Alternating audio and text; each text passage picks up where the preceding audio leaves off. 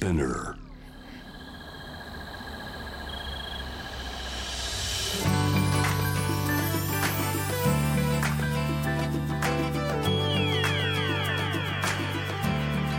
エネオス4 Hour Earth One by One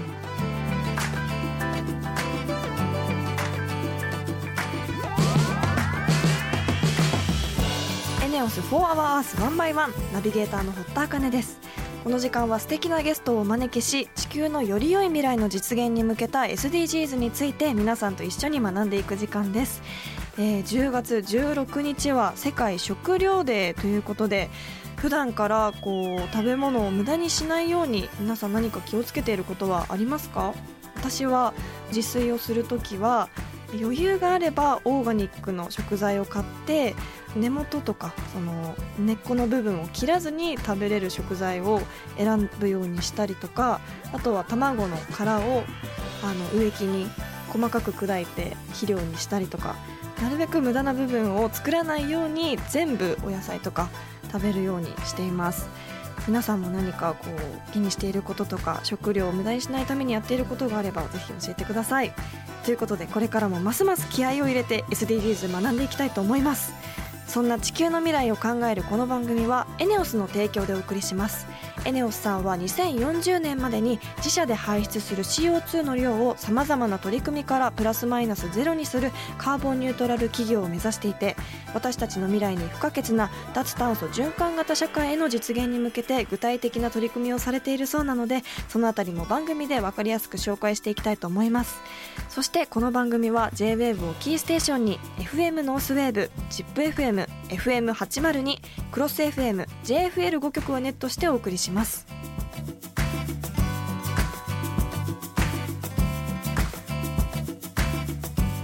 エネオス4 Hour Earth One by One This program is brought to you by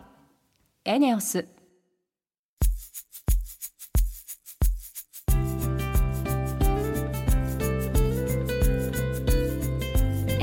4 Hour Earth 1 by 1本日のトークテーマは SDGs の目標14海の豊かさを守ろうです。今回はサンゴプロジェクトがポイントだそうです。先週も環境問題の話題でサンゴのお話が出ましたがどんなお話が聞けるんでしょうか？ゲストの方に詳しく伺いたいと思います。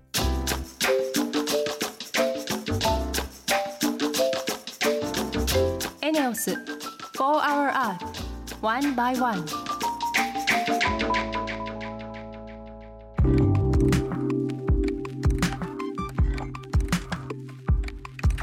田茜がナビゲートしているエネオス4 Hour Earth 1 by 1本日もゲストの方とリモートでつながっています。サンシャイン水族館サンゴプロジェクト担当の今井俊弘さんです。よろしくお願いします。はい、よろしくお願いします。私は大学が池袋にあったのでサンシャイン水族館はすごく馴染みがありますし何回も行ったことがあるので今日まさか直接飼育員さんにお話を伺えるなんて嬉しいですよろしくお願いしますはい、ありがとうございます。はいい、つも来ていただいていることで。はいではまず今井さんのプロフィールを簡単に紹介させていただきます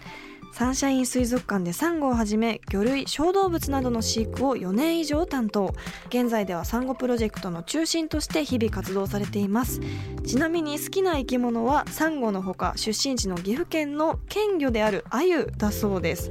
あの県のお花はよく聞くんですが県のお魚県魚もあるんですね。知らなかったです。ちなみにアユどんなところがお好きなんですか？まあ、鮎って言ったら皆さん食べたりとか、はい。すごい色合いも地味かもしれないんですけど、なんかとても綺麗な魚と思ってて、はい。で、あとは香りも、生の状態の香りも良くて、香はい。りへえ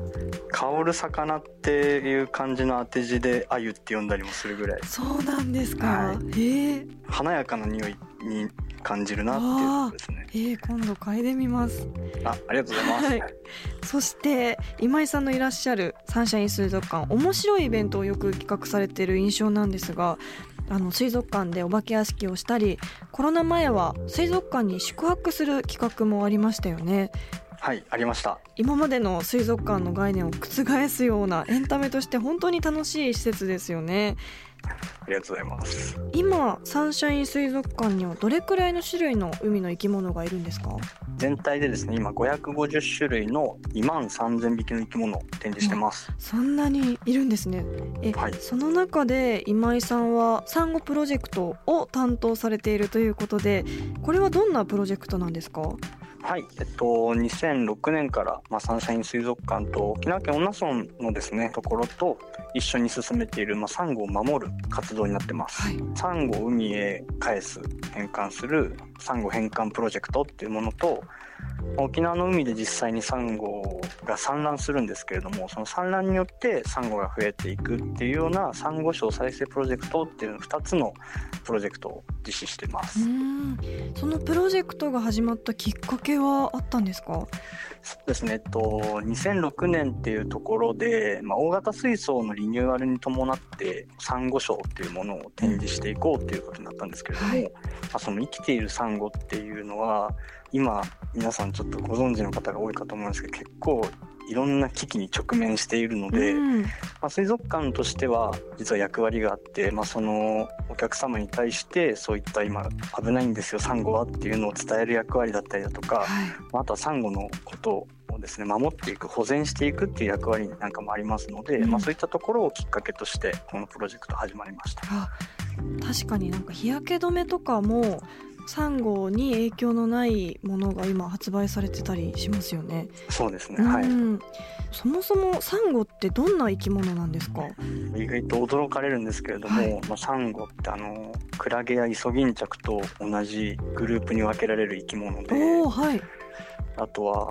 そのサンゴがいることによって暮らせる生き物もいたりとか、うんあとはそのサンゴの色っていうのも実はサンゴ自体の皆様が肉眼で見る色っていうのはサンゴ自体の色じゃなくて実は別の生き物がサンゴの体の中に入っていることで私たちの肉眼で見えるあの生き物の色っていう感じなのでなんか不思議な生き物って感じですね。へえ聞けば聞くほど謎が深まる面白い動物ですね。えじゃあそんなサンゴがもし海からいなくなるとどうなってしまうんですか？あの私たちもお魚食べると思うんですけどあのサンゴがいなくなったらその魚が食べられなくなったりだとかはい。あと堀田さんもあの水族館いらっしゃってるってことだったんですけれども、そういったところで水族館でお魚が見られなくなったりとかへえそういったのに直結してくるかもしれないというところですね。うーんなるほど。はい。あの先ほどサンゴ返還プロジェクトとサンゴ礁再生プロジェクトの2つの活動をされているとおっしゃってましたがまずサンゴ返還プロジェクトというのはどんな活動なんですか？とサンゴって実を言うとその2種類の増え方があってそのサンゴ返還プロジェクトではサンゴの無性的要するに分裂してサンゴって体を大きくしていくのへでえその分裂にを利用したのがその返還プロジェクトっていう感じですね。はいサンゴの枝辺を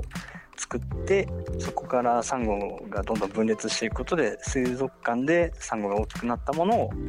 沖縄県女その海へ返しているっていうようなプロジェクトになってます。なるほど。はいえ再生プロジェクトはどんな活動なんですか？再生プロジェクトは、えっと、もう一つのサンゴの増え方である有性的っていうんですけれども要するにサンゴって皆さん映像とかで見たことあるかもしれないんですけれども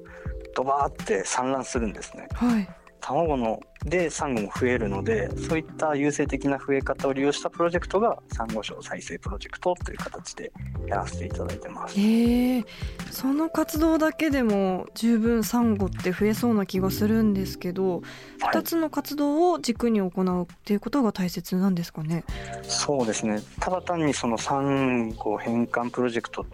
によってサンゴがどんどんどんどん増えていっても要するに分裂で今井がどんどん海の中に増えていっても私今井がはい。ある上司から叱られたらちょっと落ち込むじゃないですか。はい。その落ち込むサンゴが増えるだけなので仮に例えば環境の中で増えたサンゴがものすごい熱い温度に耐えられないっていうサンゴしか増えなかったらその海が一気に熱くなってしまったら全部死んでしまう可能性があるので、その有性的なサンゴの増え方増やし方をしないと多様性がどんどん生まれなくなってしまうのでこの2つがないとサンゴは増えないと思ってます。なるほど。今井さん、はい、自ら例えてくださって分かりやすいです、はい、ありがとうございます、はい、そのプロジェクト始めてみてこう恩納村のサンゴに変化って実際ありましたか、そうですね、えっと、やっぱり恩納村の方々も含めて、えっと、やっぱりかなり尽力した結果もあると思うんですけど海の中やっぱり潜るとサンゴの数増えてきたんじゃないかなっていうのを感じていますし、はい、そのサンゴの周りをですねやっぱり小さなお魚であったり、まあ、中型のお魚なんかもだんだん増えてきたのでかなり海の中が賑やかになってるんじゃないかなと感じます。あすごいそういった今井さんのようなサンゴを守る努力をされているお話を聞くと私たちも海に行った時にこう環境に配慮した日焼け止めを使ったりとかゴミを持ち帰ったりとかそういうことをやっぱり基礎的なことを一つ一つしていきたいなって改めて思いました、はい、本日のゲストはサンシャイン水族館サンゴプロジェクト担当の今井俊弘さんでした。ありがとうございました。はいありがとうございました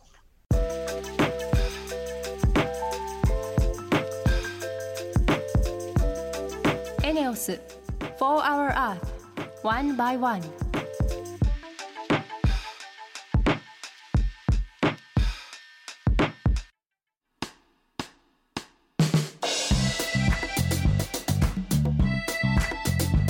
堀田茜がナビゲートするエネオス4 Hour Earth One by One ここからはエネオス SDGs ステーションのお時間です。10月のテーマは SDGs とカーボンニュートラル。先週はこのテーマについてクイズ形式で SDGs のスペシャリスト株式会社ツリー代表の水野正弘さんからいろいろと教えていただきました。脱炭素循環型社会の実現のためには生活する私たちを含めて社会を構成する全ての人間が当事者意識を持つことの大切さを学びました。今週は社会の一員である企業のカーボンニュートラルの取り組みに注目しエネオさんにいろいろとお話を伺います。今日リモートでお話を伺う方はエネオスの常務執行役員椎名さんです。椎名さんよろしくお願いします。はいよろしくお願いします。まさかエネオスの常務の方がこの番組に出てくださる日が来るなんて思ってませんでした。いろいろと尋ねてしまうと思うんですがお手柔らかにお願いします。ではまずは簡単に自己紹介をお願いいたします。はい、えー、私はエネオスの常務執行役員の椎名と申します、はいえー、私が担当している仕事の一つに経営企画っていうのがあるんですが経営企画というと非常に難しく聞こえると思いますがエネオスが将来にわたって社会に求められる存在であり続けるには何をしていくべきかということを考えるのが私の仕事であります、はい。えー、例えばこの番組でもエネオスの再生可能エネルギー事業や水素事業についてご紹介をしました石油やガソリンスタンドのイメージが強いエネオスがなぜそのようなことをしているのかというとこれからの気候変動対策 SDGs を考えた時に日本も20年後30年後には脱炭素循環型社会が実現していてそこでは生活の中のエネルギーの在り方が大きく変わり二酸化炭素の排出を抑制するクリーンなエネルギーが重要になると予想しているからです、うん。まあ、従いましてカーボンニュートラルはエネオスの事業戦略においても大きなキーワードになります。はい。あの本当にエネオスさんといえばやっぱりガソリンのイメージが私もあったんですけどこの番組を始めてから SDGs のことだったり再生可能エネルギーとかそういったことに本当に積極的に活動されているなっていう印象を持ちました。そして20年後30年後の未来予想というのがやっぱり気になりますね。エネオスさんはどんな未来になると予想されているんですか？はい。大きく3つのことが進んでいくのではないかと考えています。1つ目は繰り返しになってしまいますが脱炭素循環型社会が進んでいくということです、はい、例えばガソリン車はゼロにはならないにせよ電気自動車や燃料電池車が普及しているでしょう。またいろいろなもののリサイクル利用やシェアリースといったことも普及していると考えています、うん、2つ目は AI や物のインターネットである IoT などのデジタル革命が進展し電化社会つまりいろいろなものが電気で動く社会が進行しているということです。3つ目はアジアの国々の経済成長による豊かさの追求や人生100年時代による多様な生き方地域創生など人々のライフスタイルに大きな影響が起きていると考えています、うん、これらの変化がエネルギーや素材の分野にどのように影響をもたらすかというと今よりも再生可能エネルギーが身近になったり蓄電池などを活用した分散型やリサイクル型のさまざまな形の電気の供給方法が普及したり地域ごとの暮らしを便利で豊かにする新しいサービスも生まれるのではないかと想定しています。ああ本当ここ数年で脱炭素だったり IoT とかあとは、えー、再生可能エネルギーとか聞くようになりましたけどやっぱ20年30年後にはもっと私たちの生活に身近に根付いてるんだなと思うとすごくワクワクします。あの先ほどエネオスの戦略においてもカーボンニュートラルがキーワードとおっしゃってましたが具体的にエネオスさんではカーボンニュートラルの目標についてどのように考えられてるんですか？エネオスグループは3年ほど前から遠い未来についての議論を始めていまして去年の5月にエネオスは2040年までに自分たちが排出する二酸化炭素を自分たちの取り組みでオフセットつまり相殺するカーボンニュートラルの実現を目指すということを宣言しました。わあすごい。あの温室効果ガスの中でも特に影響の大きい二酸化炭素がターゲットということですよね。具体的にはどんなことを行おうとされてるんですか？はい、まずはエネオスの工場で石油製品などを生産するときに発生する二酸化炭素の排出量を減らすこと。つまり省エネの取り組みの強化です。また二酸化炭素を発生しない再生可能エネルギーや水素エネルギーの利用を拡大すること。それでも排出されてしまった二酸化炭素を地中に埋めたり森林で吸収させたりする環境対応型の事業に取り組み二酸化炭素の削減効果を高めることを考えています。あつまり排出量も減らす方向でその一方で削減効果も高めるっていうことですね。二酸化炭素を削減するには具体的にどんな方法があるんですか？はい。工場の設備に AI や IoT を導入して省エネを進めたり二酸化炭素の排出を抑える効果のある潤滑油などの商品を開発したりとさまざまな方法がありますがやっぱり今後重要になるのは次世代のクリーンエネルギーである再生可能エネルギーや水素エネルギーの活用です。特に水素は燃料電池車のエネルギーとしてそのまま使うこともできますし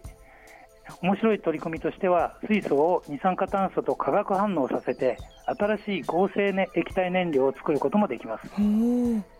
この液体燃料は現在開発段階ですが商用化できれば今と同じように工場や自動車で使えますので普及しやすいエネルギーではないかと期待しています。うん。エネオスさんが積極的に脱炭素社会の実現に取り組まれることでこう日本全体のエネルギーの在り方が大きく変わっていきそうですよね。これからもエネオスさんの活動を応援しています。特に次世代エネルギーである再生可能エネルギーと水素エネルギーについて今後もっと教えていただきたいなと思います。本日はエネオス常務執行役員の椎名さんありがとうございました。どうもありがとうございました。エネオス4 Hour Earth One by One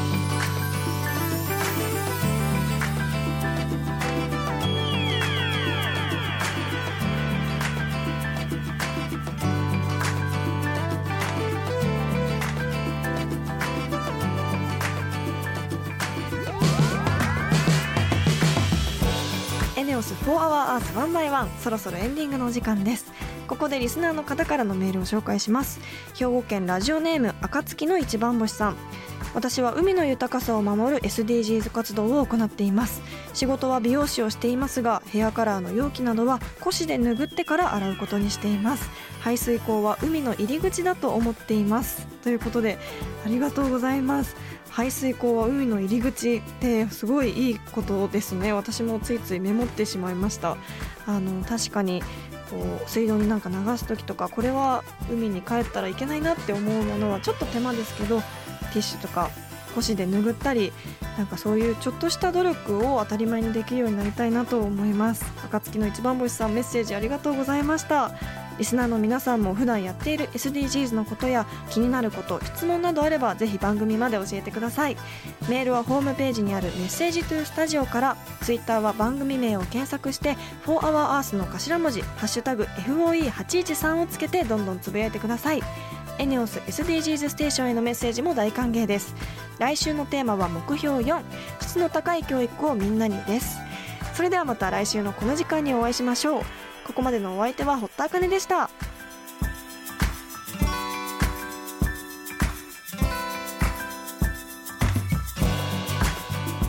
エネオス For Our Earth One by One. This program was brought to you by エネオス